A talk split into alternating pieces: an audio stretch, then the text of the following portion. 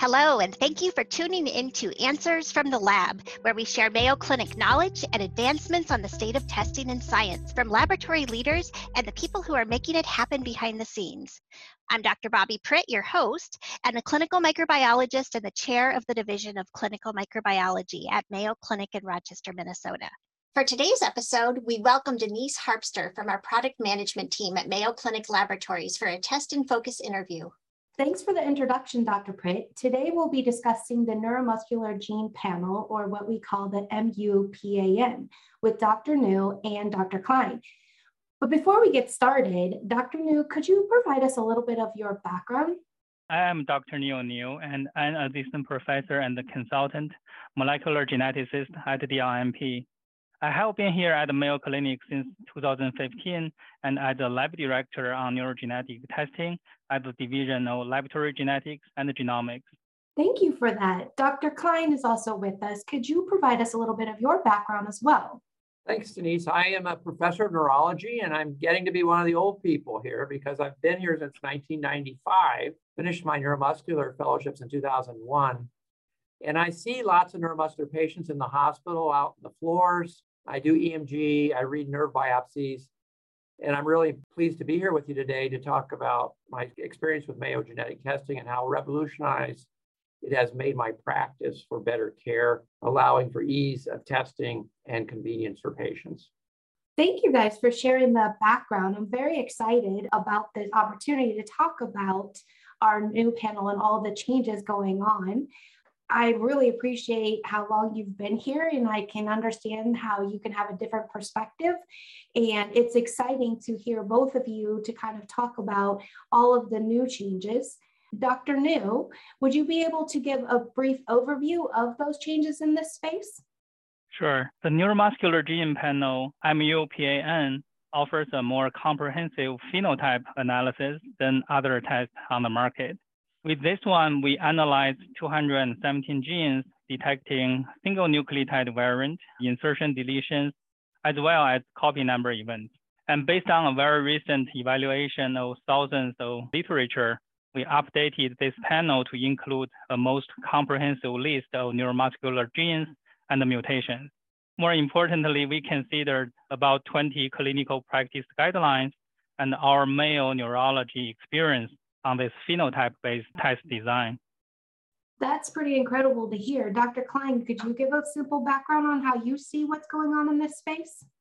Thank you very much. It's a very exciting time for us, and we're only able to be here because of a large experience that has highlighted the range of genotype phenotype correlation. So, with a new evaluation, we're able to group phenotypes for best diagnosis. For instance, I see a lot of neuropathy, and by having the comprehensive approach, we can also make sure we're not missing distal myopathies in the genetic testing that might mimic a neuropathy. The comprehensive nature of the testing allows us not to make that and other mistakes in our diagnoses. That's amazing. Dr. Klein, could you tell us which patients should have this testing and when it should be performed? So for inherited neuromuscular diseases, the story is generally one of either an insidious, slowly progressive course with or without a family history and without an acquired etiology identified. So this ultimately translates to a large number of patients. And in the past, we'd usually try and sort out our suspicion of a genetic thing through biopsies, uh, nerve conductions, and a host of other laboratory tests but in general, more quickly move to the genetic panels because they are really much more comprehensive and make sure we don't miss things that we sometimes didn't consider. We use the phenotypes that we sort out in the clinic to decide what genetic tests might be helpful. And that's where Dr. Niu's tests have been really helpful. So he has categories such as congenital myopathies, uh, mitochondrial myopathies, motor neuron disease, muscular dystrophy, myasthenia congenital forms, and the big area I see, peripheral neuropathies. And so once we bend patients into different phenotypes, we can decide about what genetic tests might be helpful. Are there alternative options available and how do, would these compare to this new panel, the MUPAN? So I think, you know, the completeness and the accuracy of all the uh, genes included is really emphasized.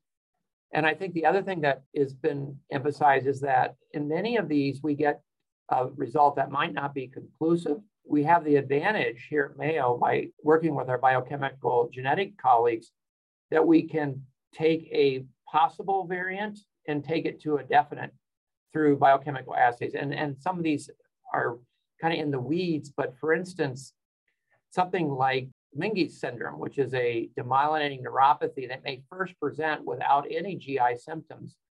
If we get a variant in the gene that causes that, we can confirm with the biochemical genetic assay whether it's in, in fact truly causal. So these are the kind of strengths of the Mayo testing that allow us to take what might be a possible to a definite cause.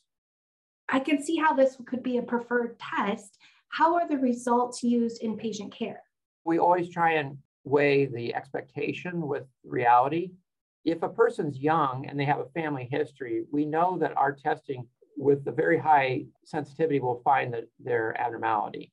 In some patients where we still are highly suspicious of a genetic cause and we don't find an abnormality, we have also the advantage of escalating the case to do further testing, whether it's an entire exome or other genetic approaches.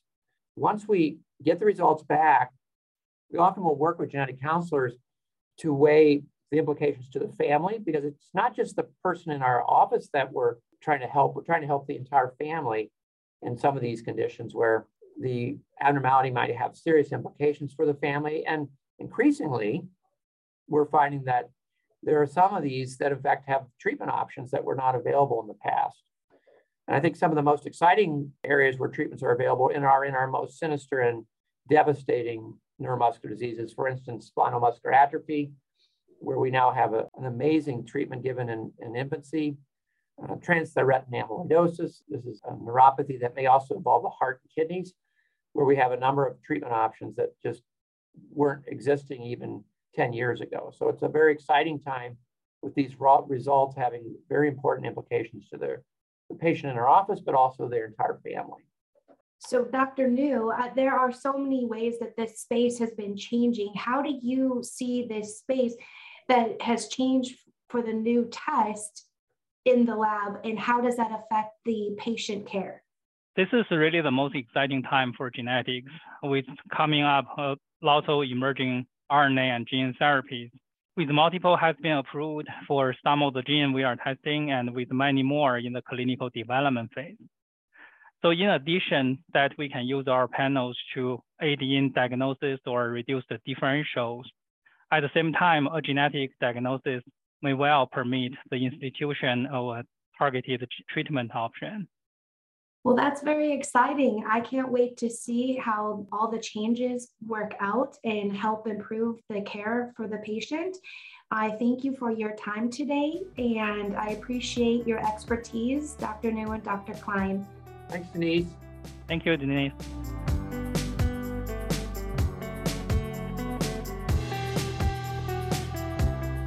Thank you so much for tuning in to Answers from the Lab. Be sure to subscribe to this podcast and don't forget to tune in every Thursday and every other Tuesday.